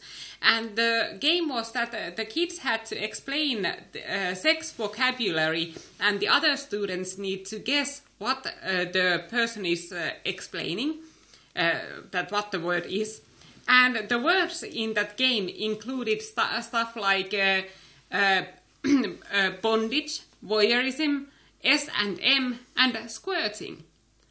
And, and we were saying that, okay, let's make the city council do this themselves. Okay, let's have a city council meeting where we put the fucking councillors to, in the, on the spot to explain to others what is squirting. And if you are not willing to do that, if you think that it's inappropriate, if you think that's workplace harassment, if you think that's uh, uh, uh, that's too sensitive and you would be embarrassed to do this, why are you making teenagers do this? Yeah, yeah that's brilliant. and how is it uh, helping uh, again, to fight against grooming gangs? Uh, I, I it just sounds like you've gotten some grooming gang, uh, you know, creating this entire uh, educational thing. Frankly, yeah, this this came up a bit before the coronavirus. Now, now we haven't spoken about this. it's or it's it's it's it's uh, it's been forgotten by people because of the coronavirus, but uh, we'll come back to it. Uh, there was one super chat by Lemmu, and uh, he says, "Hello, Greg. I was hoping to meet you at the first awakening. Unfortunately, wasn't able to make it. Big fan of your work. Five years into the future, what form do you think globalistic agenda will take?" Five years in the future, what's it going to be like? Uh, well, I think globalism is going to be retreating five years into the future. Uh, it's already retreating frankly. Uh, populism and nationalism are on the rise in a lot of white countries and non white countries too. Uh, and I think that's a very positive chain of events. That's a, that's a great trend. I, have spoken about and written about this book called National Populism by Roger Eatwell and Matthew Goodwin, which talks about how deep seated and prevalent, uh, widespread and deep seated these trends are towards national populism, and it's it's very uh, very white pilling. It's very encouraging. Uh, right now, there's a party in Portugal, a national populist party in Portugal, that is rising in the polls. They've risen from practically nothing to being, I think, the fourth most popular party in the country. That's progress. So I think that populism is going to be on the rise in five years still, and globalism is going to be retreating.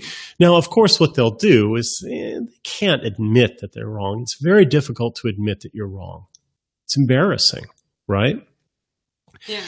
Especially if your errors cost people lives. You know, that that's very, very difficult to admit.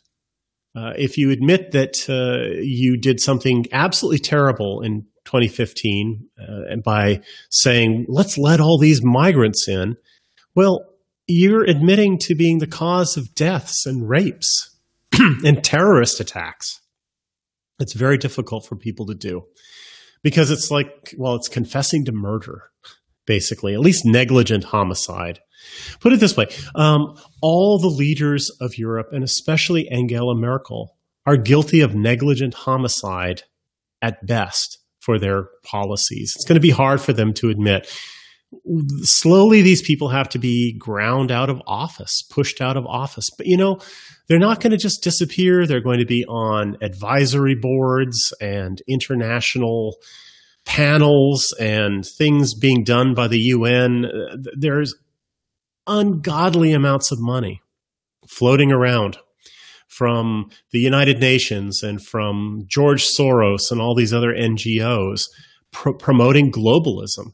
And these people who have created all these problems, they might be out of office, but they will take up nests in institutions of higher education, in various institutes and things like that. And they will continue pushing this.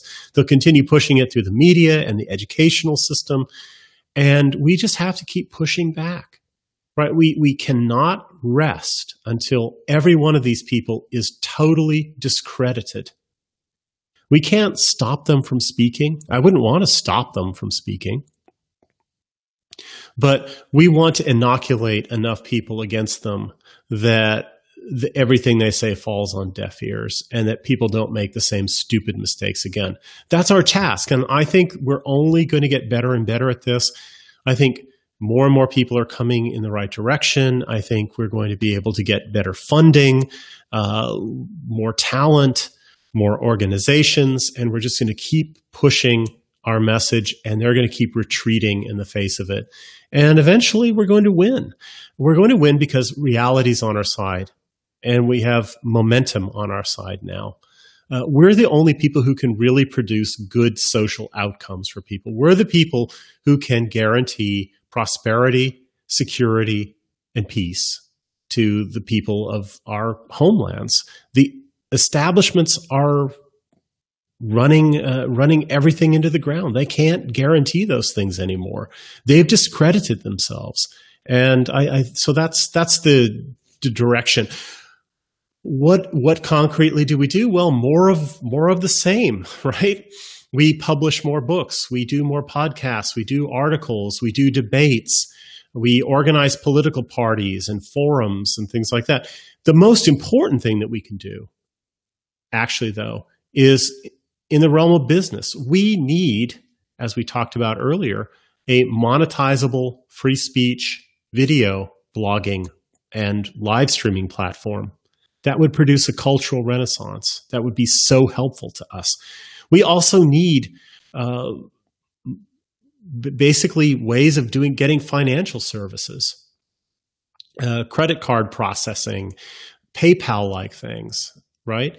That would be enormously helpful too. A free speech PayPal and a free speech YouTube would be enormously helpful. And I think eventually we're going to get those things because we're getting people with the skills uh, and the capital and the commitment to make these things happen. So that's what I'd like to see five years from now. I'd like to see more work in our direction, more momentum in our direction, and I'd like to see these kinds of platforms actually existing. That I think would be enormously helpful. And I think you're, it's uh, really important what you said there that uh, uh, about uh, how difficult it is to admit uh, to a mistake of this magnitude, and it's important, especially when we are dealing with uh, average people, people who are not politicians and who are, have uh, supported these ideologies, because uh, many of them are not bad people. Actually, they supported those ideologies because they are well meaning people and they wanted to do good and they wanted to help people. And uh, it's understandable that when you are coming from that position, that that is the motivation of your actions. And then it turns out that actually you have caused devastation, you have caused uh, horrific crimes to happen, and there is blood on your hands. It's I understand it's even more difficult to admit that sort of a mistake if you have actually had honest to God good intentions all along, and that's why I think it's important that nationalists. Uh, uh, uh, are sort of open for converts uh, without judgment, so that if uh, some per- some person, regardless of what their previous political uh, uh, opinions or activism has included, if they uh, honestly uh, have second thoughts and uh, realize their mistakes and are willing to admit that they got it wrong, that we shouldn't hold their mistakes against them. Because that's uh, the only way to uh, uh, gain popularity uh, for the movement, to be accepting to new people without judgments of their past failures. And it's also opening a door that will uh, decrease the popularity of uh, uh, our enemies because uh, we will be saying to their supporters that hey if you feel feel that you have uh, gone wrong with your policies there and you you start to realize that you are making you have been making mistakes. We are okay with you coming here. We are not going to judge you. So i think that's important. Yeah, I, I would agree with that. Years ago, when I was in graduate school, one of my professors was talking to me, and he told me about how he had discovered that something he had been doing as a father with the best of intentions had been terribly harmful to his son. And when it finally broke through, he said, Suddenly I understood original sin. this this idea that you can be guilty of something without even knowing it, right? Uh, you know, just sort of guilty at the in the core uh, of of the way you've been. And he said it was it was just profoundly upsetting. Now, I don't think it's literally like the theological notion of original sin, but that's how he felt. He said, "Oh my God, to just wake up to the fact that what you that you've been doing wrong." and feeling really good about yourself. that's a terrible realization. And yeah, if if that's possible, then well, if people make attempts to change what they're doing, if they make attempts to improve, you've you've got to be able to forgive them, right?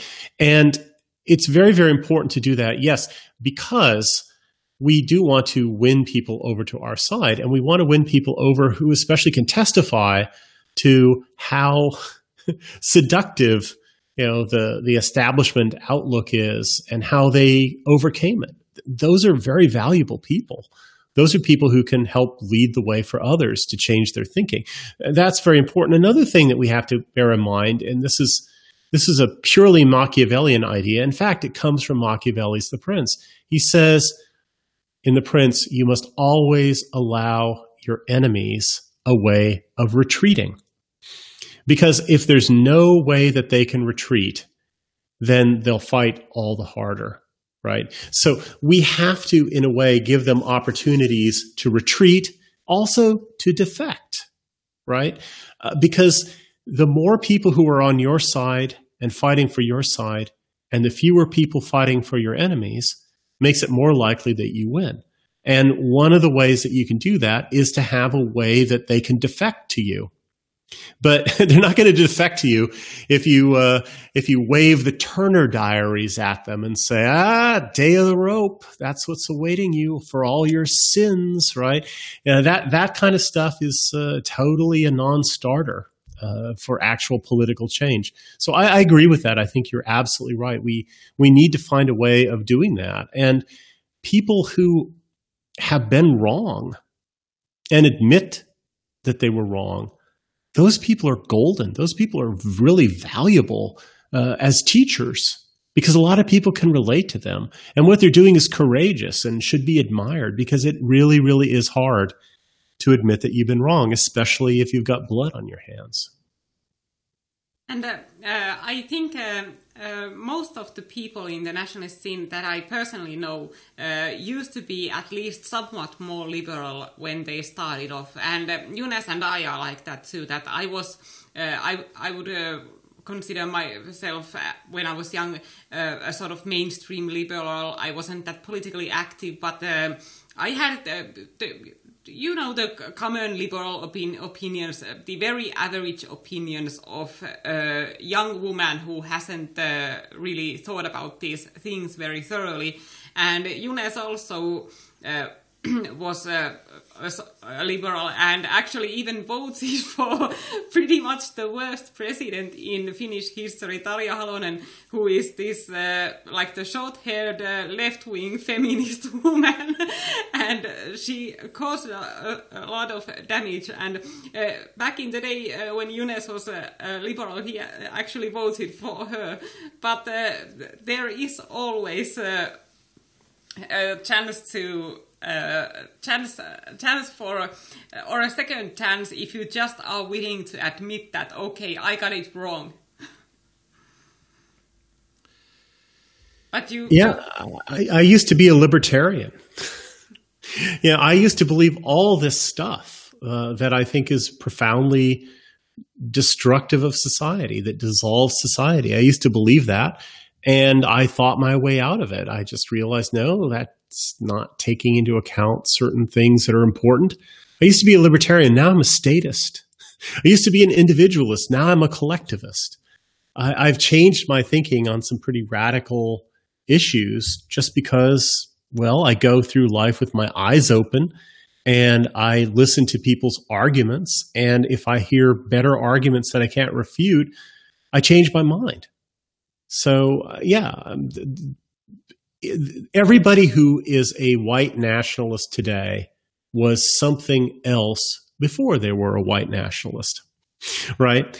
And there was always a period of time before they got into this that they were hesitant and cautious and they wanted to tiptoe around the issues and they wanted to dip their toe in and get comfortable with it. And they, you know, they were a little intimidated by it. And if we don't own up to the fact that that's the universal condition that we ourselves were in not so long ago, uh, then we're just kind of jerks and uh, forbidding people, uh, you know, to the people who are coming along. And we we should be, you know, open to the fact that if everybody that nobody's born an, an ethno nationalist, especially in this world, and therefore, they have to come to this through some kind of pathway. And that pathway is a path of, of starting an error and moving towards truth, and starting out with things that are comfortable and safe, and moving towards things that are edgy and risky. and we have to be somewhat sympathetic to them because really that's just being sympathetic to ourselves. It's being realistic about the own the processes that we ourselves went through. That's exactly it, and the uh, especially kids who are growing up today. Uh, they have their heads filled with propaganda from every direction since they since they're born. That the, the children's TV shows that they watch, uh, that their parents are sort of oblivious about and think that they are just a nice, wholesome entertainment. Uh, uh are these days uh, stacked with uh, uh, liberal and even like LGBT and multiracialist agenda and then they uh, go, go to daycare centers where they also have this anti-racist agenda and even the drag queen story hours and all that. Then they go to school and the same continues. And all the while they are also exposed to the mainstream media that pushes the liberal agenda at them. They are also exposed to the entertainment industry which also has that same agenda so it, it's basically expecting the impossible of a person to expect that uh, uh, people would come out of that uh, naturally as ethno nationalists and traditionalists without uh, being scarred by that constant propaganda in any way. I think it's only understandable that uh, kids these days are liberals, but I uh, know that uh, many of them won't be that for the rest of their lives. That uh, at some point in their lives, uh, a lot of them will get red pilled. Yeah, yeah. I, I think that change is coming at us really, really fast now. And it's becoming increasingly difficult for people to ignore the negative consequences of multiculturalism and globalization. This is why I'm optimistic, even if the worst case scenarios happen in terms of censorship and deplatforming. Because the reason why people are becoming national populists, ethno nationalists, rejecting globalism and multiculturalism is not because you and I can talk in public on live streams about it. It's not because Jared Taylor had a Twitter account. It's not because we can put our ideas out on the internet. It's because people are confronting the consequences of, of immigration and multiculturalism and globalization in their lives, and that's driving them to in our direction. And then they discover our stuff. And I hope they discover good stuff that's constructive and deepens their understanding and points them in the direction of actual, real political change. I hope they find that. But even if we're not out here talking, people are still being educated because it's the system that's producing nationalists far more effectively than nationalists are producing nationalists. And so they can censor us all they want. But as long as they keep pushing these policies and doubling down on them, they're going to be converting more people than we ever could. And uh, uh about that, uh, like uh, social media and technology, and uh, uh, there is also that aspect to this uh, pandemic thing that uh, now we see a lot more surveillance being developed that um, many countries have already adopted systems in which, uh, for example, cell phones or even ankle bands are used to monitor citizens' movement. And in Finland, they are planning a mobile app that would basically track your movements and um, if uh, you got uh, infected with the coronavirus, it would then alert people who had been in your presence and who also have that app that uh, they uh, they have been exposed to the virus. And uh, I am, uh, even though I am all for the social distancing and uh, and the other very reasonable measures that we take to protect ourselves and other people from the virus, I am very wary about these uh, tech- technological uh, solutions because we already know what sort of people are uh, running running the tech companies, and we, oh, yeah. we know that yeah. they are not on our side. So, what do you think about all this? Yeah, why don't they just give people like a, a scarlet letter that they sew onto their clothes or a, a yellow star or something, you know, if they're sick, right? There, there are ways that people did this in the past to identify if somebody was an adulteress or somebody was was Jewish or something like that. Uh, I'm sure there was a way that you could identify if somebody was sick, right? Um, without having smartphones tracking you or ankle monitors and things like that. I, I, honestly don't think it's a terrible thing, though. If somebody is a is a, a plague carrier, if there's some way that you know about it, right? Uh, but um, it's like putting a bell on a cat; it saves a lot of birds, right? Um, but yeah, th- this kind of totalitarian stuff bothers me. Everybody's going to have to have a, a certificate to show that they're healthy or something like that. This is the last gasp of the very establishment that created all these problems to begin with. And, and this is a danger that we face. This is an opportunity for megalomaniacs to gain more power. This is, you know, this Anthony Fauci guy uh, he's he's like a weird Doctor Strangelove character. Everybody should watch the scene in Doctor Strangelove where Doctor Strangelove starts going on about you know how we can have mine shafts and you know and things like that, and we'll survive underground for a hundred years, etc. Uh, it's it's it's hilarious. It's quite funny.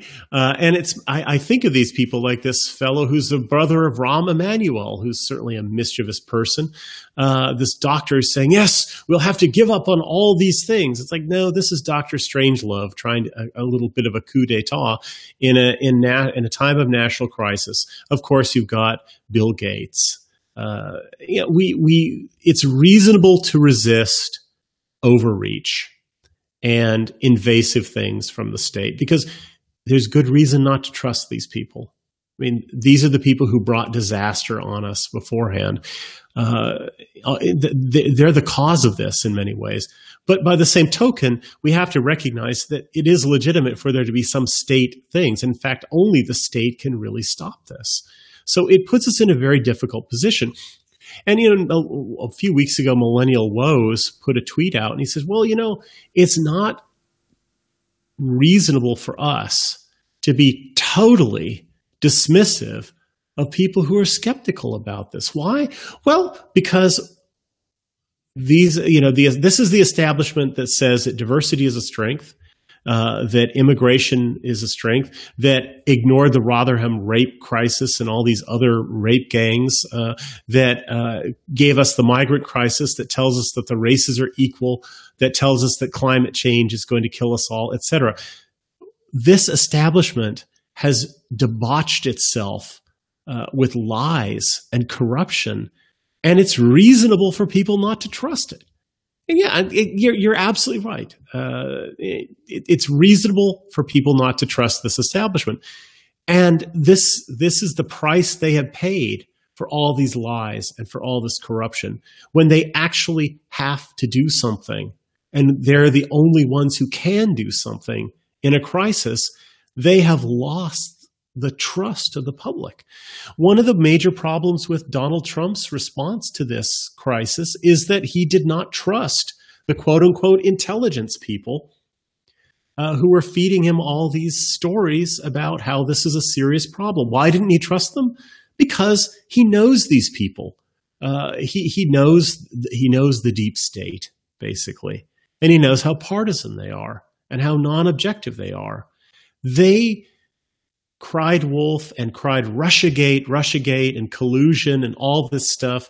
They were spying on people who supported him. They did all these things that caused the president not to trust them. And then when they needed to be trusted in an absolute crisis, this was a, a point of failure. Uh, you know, it, it, there are lots and lots of lessons here.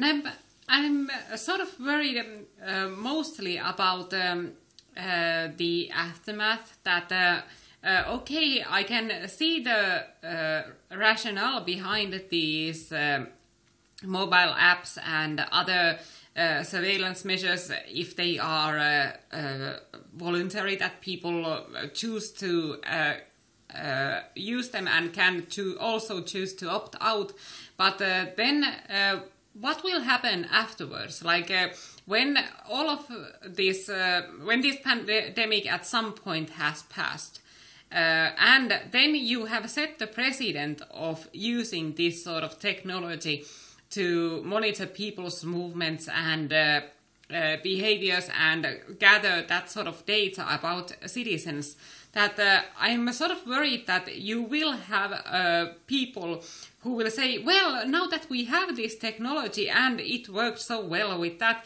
uh, we could also use this, use it for this and this and this. Uh, that uh, I'm not sure if our rulers are willing to give that sort of measure up once they are given it.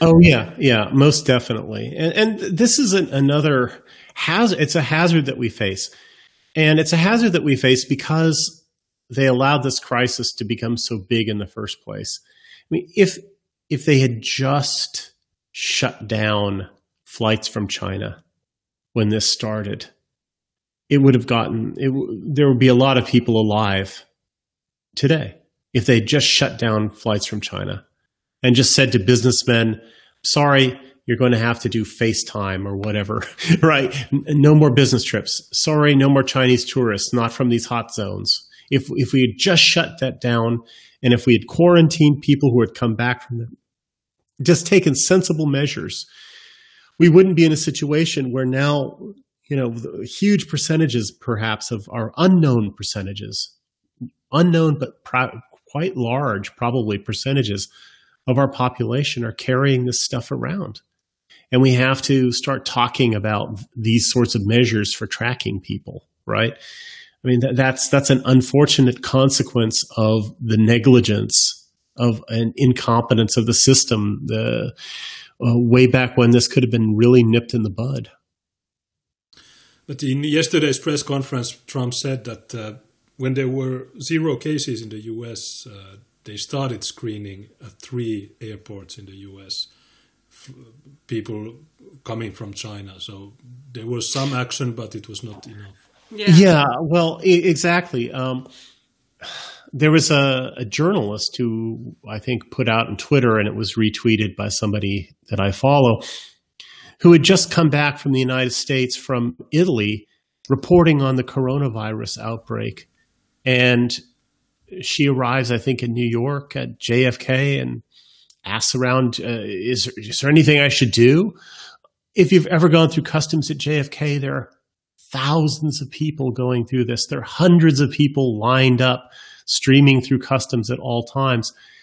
They don't they don't really have anything in place to screen people uh, in the numbers that are that are actually coming in. They just don't, and uh, that that's that's that's a real weakness of the system.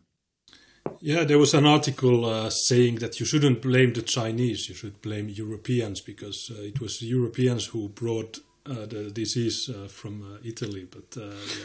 Well, um, it was also Chinese who who were flying uh, flying around. Uh, there are a lot of Chinese living in northern Italy, which was an unpleasant fact that I had been completely unaware of for a long time until tens of thousands of people got sick and and, and many many thousands died.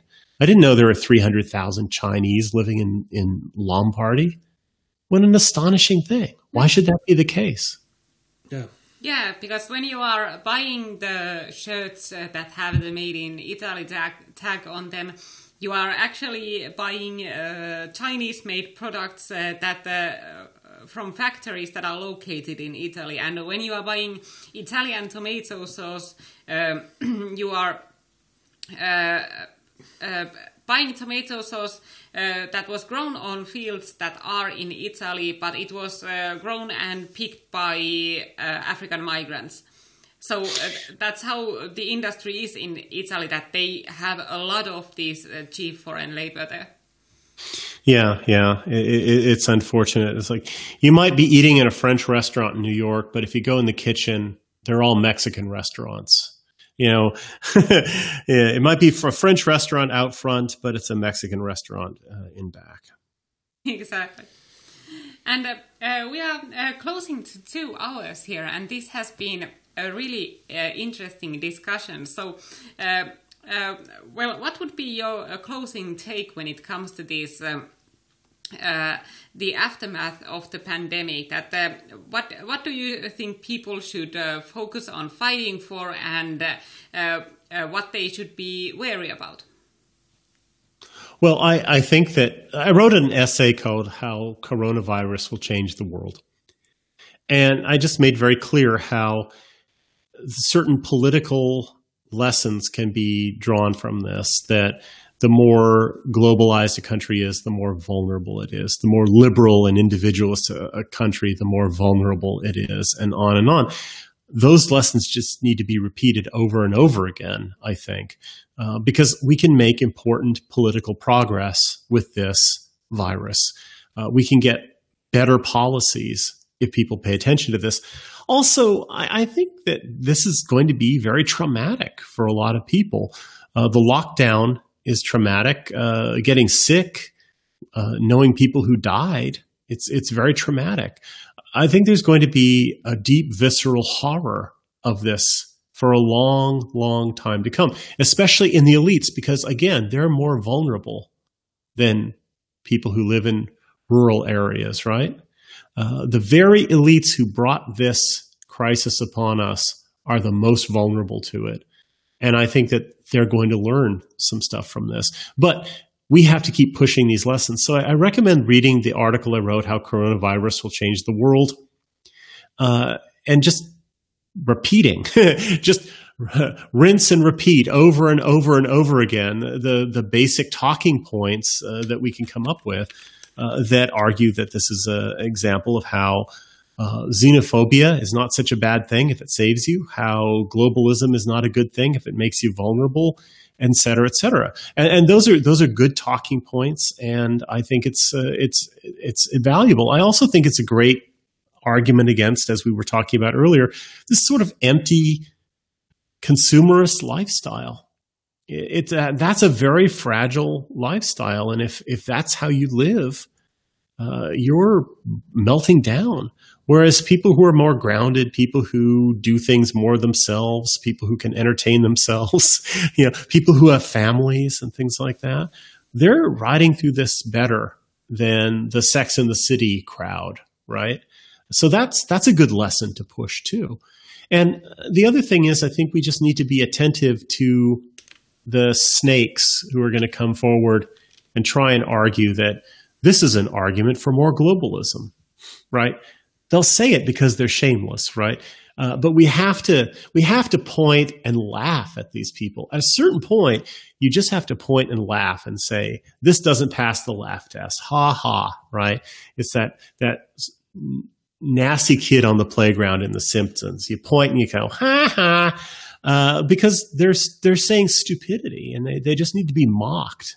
At a certain point, really bad ideas, you know, you you you analyze them, you refute them.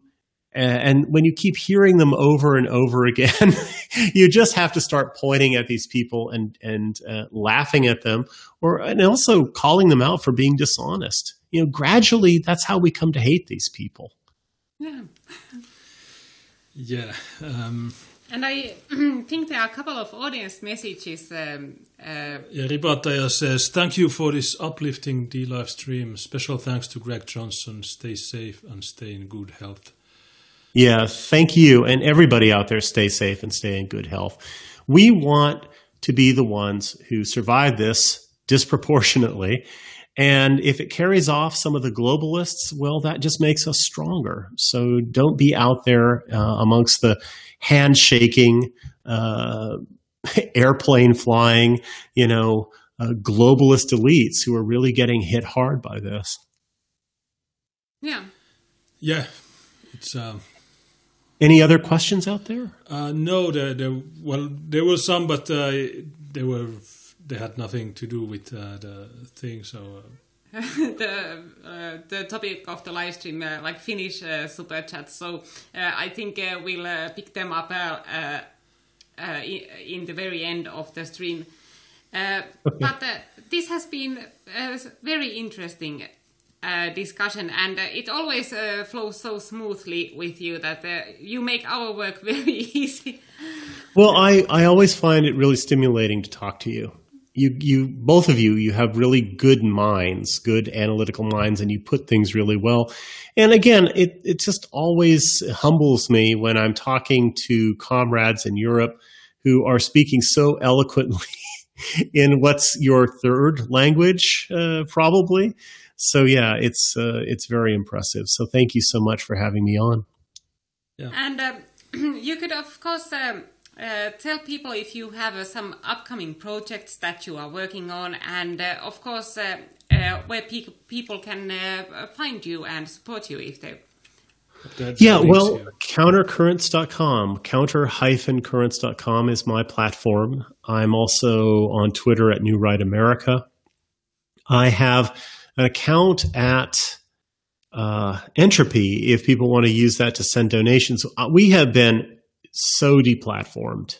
I, I, don't know of anybody who's been thrown off of more payment processors than Counter-Currents at this point.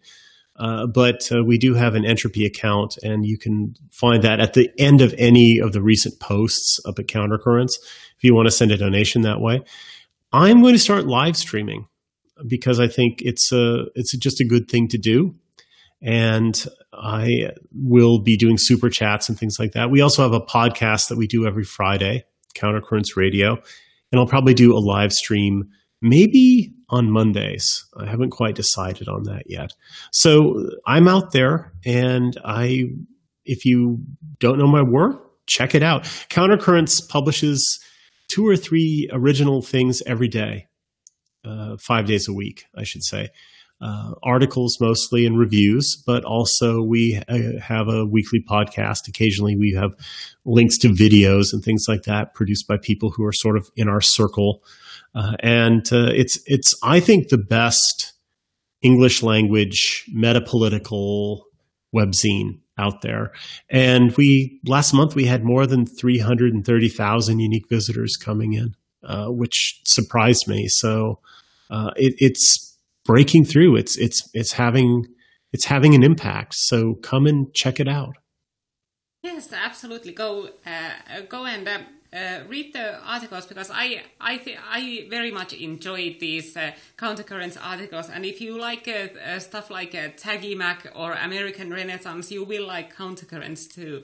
that they are shorter pieces, and then they have a lot of these longer analytical pieces, and I think they are all very interesting. And I think, and I be, believe that uh, adding a live stream uh, to your uh, content uh, will definitely add more buzz uh, when it comes to audience interest. Yeah, I, I agree. So thanks so much. And I, I'm going to run, but uh, l- let's do this again soon. I would really love to do this again Absolutely. soon. Yep. Great. Okay. Good night. Good night. Bye. Okay, so this was uh, the first episode of uh, Out of Line. I thought we could have um, named the show um, the Lokkaviks uh, show or something, but Tina said uh, Out of Line. And uh, yeah, this was the first episode. Uh, we will be in the future, our schedules are on Tuesdays and Fridays, 10 Finnish time, and that's uh, three Eastern in. Uh, yeah, and uh, fourteen CT for uh, Americans. Yeah, two two Central time, and uh, it's nine Central European time. It's uh, eight British time, and so on.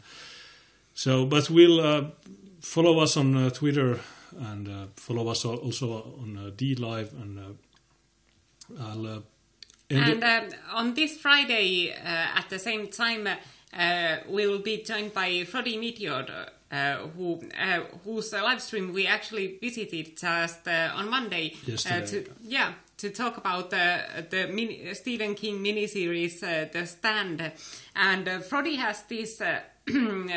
cool live stream series that is actually ongoing now. It started a few days ago, and he, it's called the Decameron Film Festival and he has interesting guests on there and each guest guest has chosen some movie or tv show that they will be discussing on that uh, uh, live stream and they, they will be streaming every day and they have uh, great guests coming up as you can see e michael jones kevin macdonald jared taylor uh, Gilad Atzmon, Alexander Dugin. Like uh, th- that was surprising to me that uh, they could uh, snatch Dugin for a live stream. It's pretty cool. Yeah. So uh, I'll end this with a, uh song that was requested by uh, Greg, and uh, as was the intro song. So uh, thanks. Uh, I hope you enjoyed this, and uh, let's see on.